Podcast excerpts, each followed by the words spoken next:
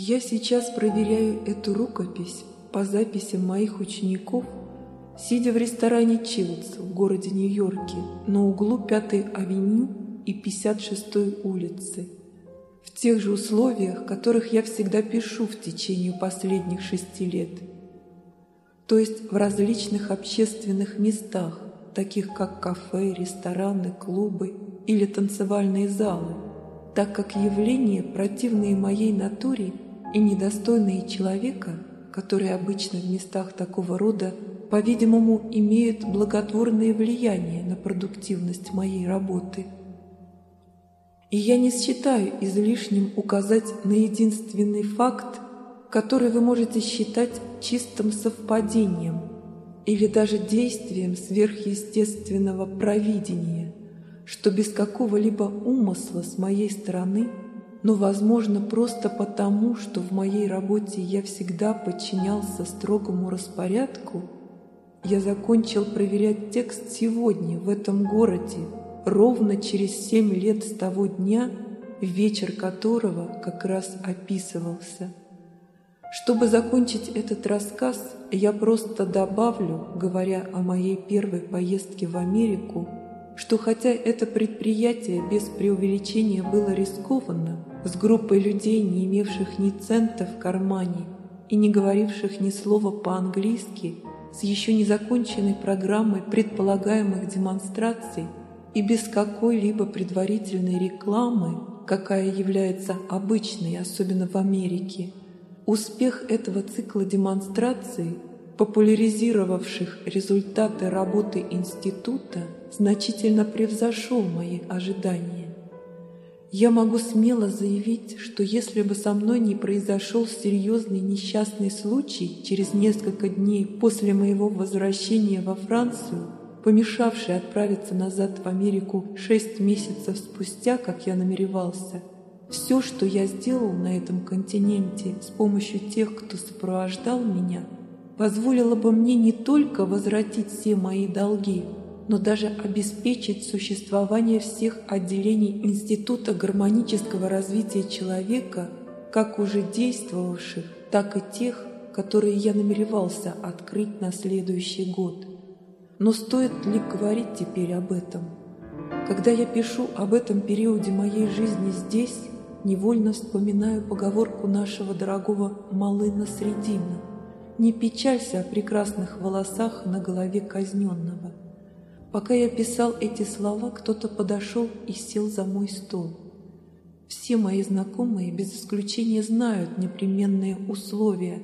Каждому, кто подходит к моему столу, следует ждать до тех пор, пока я не закончу писать и не заговорю с ним первым.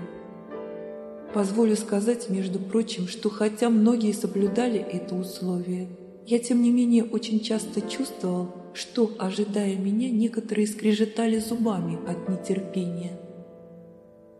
Когда я закончил писать и повернулся к незнакомцу, то его первые слова побудили меня к размышлениям, в результате которых я пришел к категорическому решению – и если я воздержусь теперь от разговора об этом категорическом решении и размышлениях, которые привели к нему, я поступлю вопреки основным принципам, которые проходят красной нитью через весь этот рассказ.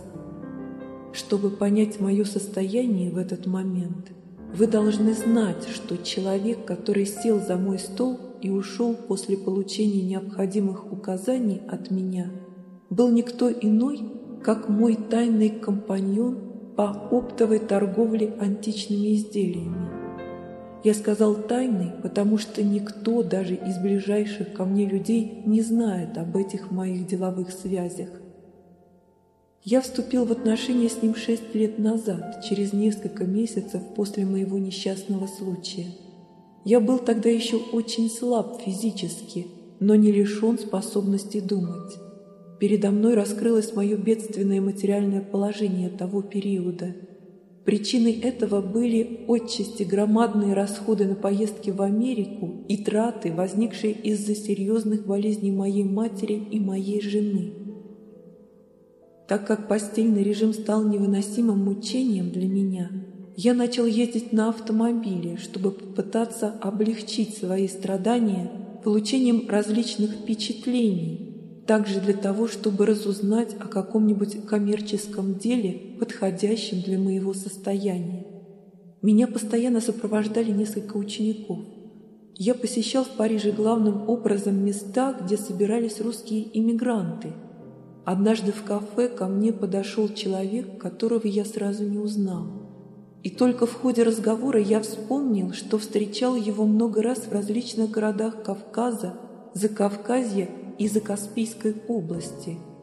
Путешествуя из города в город по этим странам, он занимался торговлей антиквариатом и познакомился со мной потому, что почти всюду в Азии я был известен как знаток античности и очень хороший специалист по прикладному искусству. Здесь, в Париже, он сказал мне, между прочим, что сумел спасти несколько хороших коллекций и вывести из России. Пользуясь знанием английского языка, он занимается тем же делом в Европе. Рассказывая мне об этом, он выразил недовольство тем, что в Европе рынок наводнен огромным количеством подделок. Внезапно он спросил меня, «Между прочим, мой дорогой соотечественник, не хотите ли составить компанию со мной хотя бы только для оценки античных изделий? В результате нашего разговора мы составили договор на 4 года. Перед покупкой какой-нибудь вещи он приносил ее мне для оценки. Мы постоянно держали друг друга в курсе наших передвижений и встречались для обсуждения коммерческих вопросов и экспертизы в разных городах. Так это продолжалось некоторое время – он проводил весь год, разъезжая по Европе, откапывая и покупая повсюду редкие вещи, которые потом привозил в Америку и продавал главным образом в Нью-Йорке. Когда кризис в моем материальном положении достиг своего пика, тогда как антикварный бизнес обещал высокие прибыли, поскольку были найдены хорошие рынки сбыта, а Европа оставалась переполненной антиквариатом, я задумал разбогатеть сделав ставку на эту торговлю. Я решил, что масштаб операций, ведущихся моим компаньоном, должен быть расширен. И вот я, вместо того, чтобы позволить себе некоторый отдых перед утомительным путешествием, что было обычно в последние годы, посвятил все свое свободное время одалживанию денег у разных людей, которые доверяли мне. Собрав таким образом сумму в несколько миллионов франков, я вложил все в этот бизнес. Мой компаньон, ободренный развитием нашего предприятия и перспективой существенной выгоды, добывал товар, не щадя своих сил, и прибыл в Америку в этот год совсем им собранным за шесть недель до того, как я приехал сюда сам. Но тут разразилась общая экономическая депрессия, особенно влияющая на эту торговлю и мы не могли больше рассчитывать не только на какую-нибудь прибыль, но даже на возвращение нашего капитала. И было ясно, о чем он пришел сказать мне. Какие слова использую я на этот раз, чтобы описать тяжелое материальное положение, в котором я теперь очутился? Я не могу найти лучшего выражения Малана Средина, чем то, которое я вспомнил как раз в этот момент – Ах, это не очень удивительно, что у самой старой девы деревни, в доме которой жил мула, родилась плешивая дочь. Но вот если бы голова слона и хвост обезьяны выросли на клопе, это действительно было бы удивительно.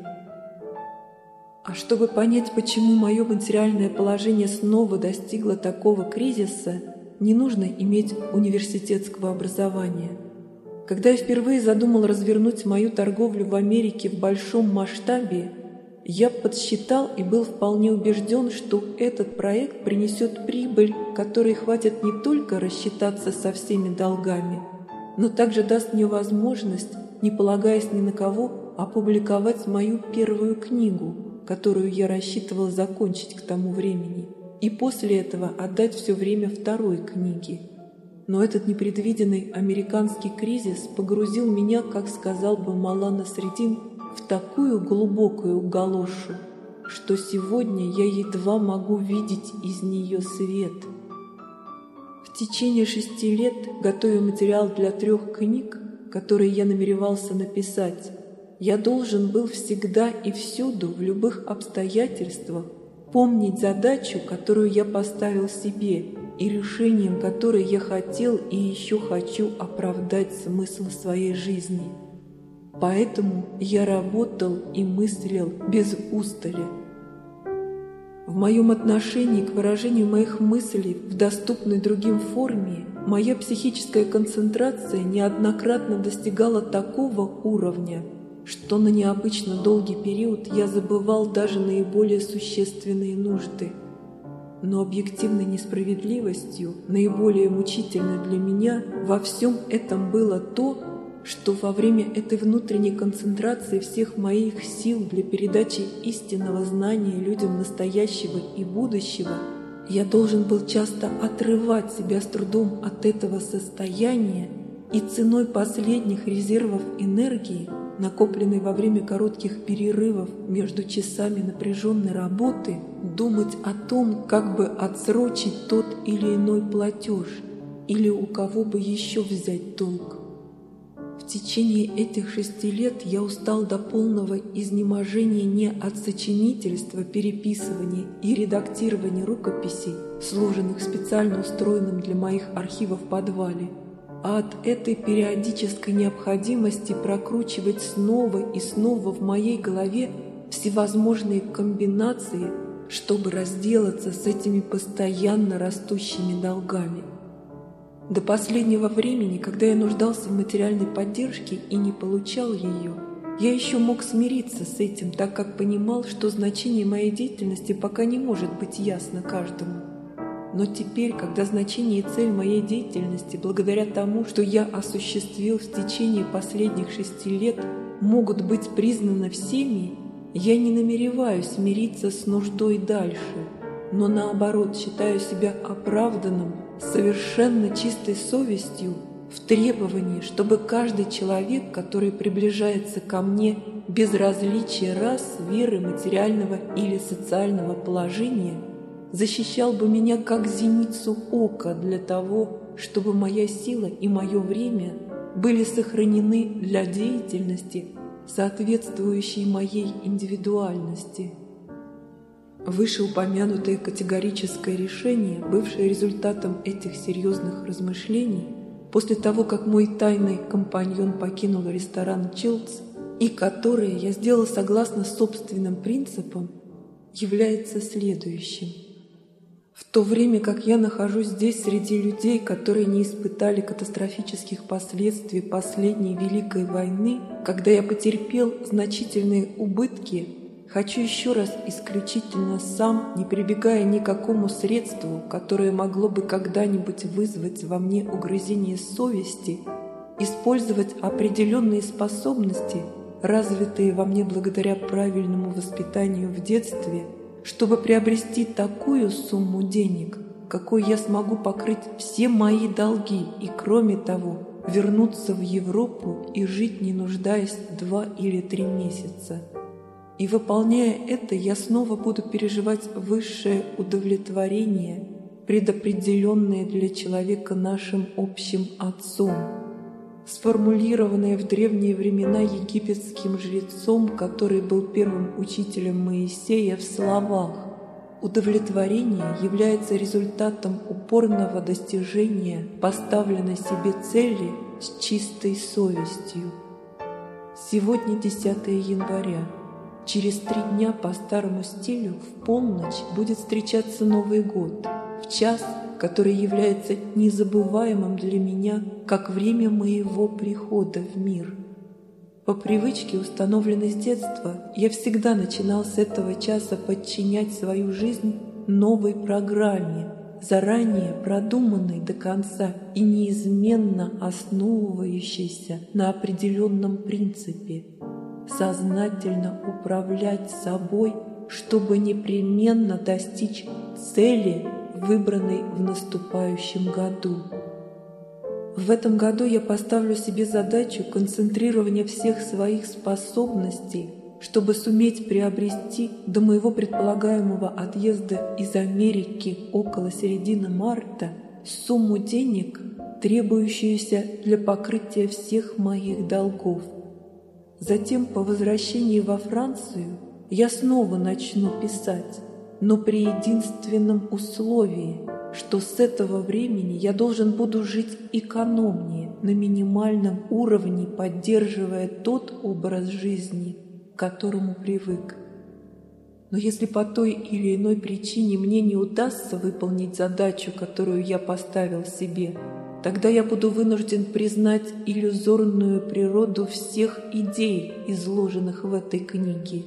И верный моему принципу, я должен буду ползать, поджав хвост, как Малана Средин сказал бы, в самой глубокой старой галоши, которую когда-либо носили на потных ногах. И если это случится, тогда я, безусловно, решу сделать следующее. Отдать для публикации только рукописи, которые я только что отредактировал в окончательном виде, то есть первую книгу и две главы второй. Прекратить писать навсегда. Вернувшись домой, разжечь на середине газона перед моими окнами огромный костер и бросить в него все остальные мои рукописи – после чего я начну новую жизнь, используя способности, которыми я обладаю для единственной цели – удовлетворения моего личного эгоизма. План этого уже намечается в моем сумасбродном мозгу. Я тогда организую новый институт с многими отделениями, только на этот раз не гармонического развития человека – а обучение людей до сих пор не открытым средством самоудовлетворения. И без сомнения это дело пойдет как на хорошо смазанных колесах.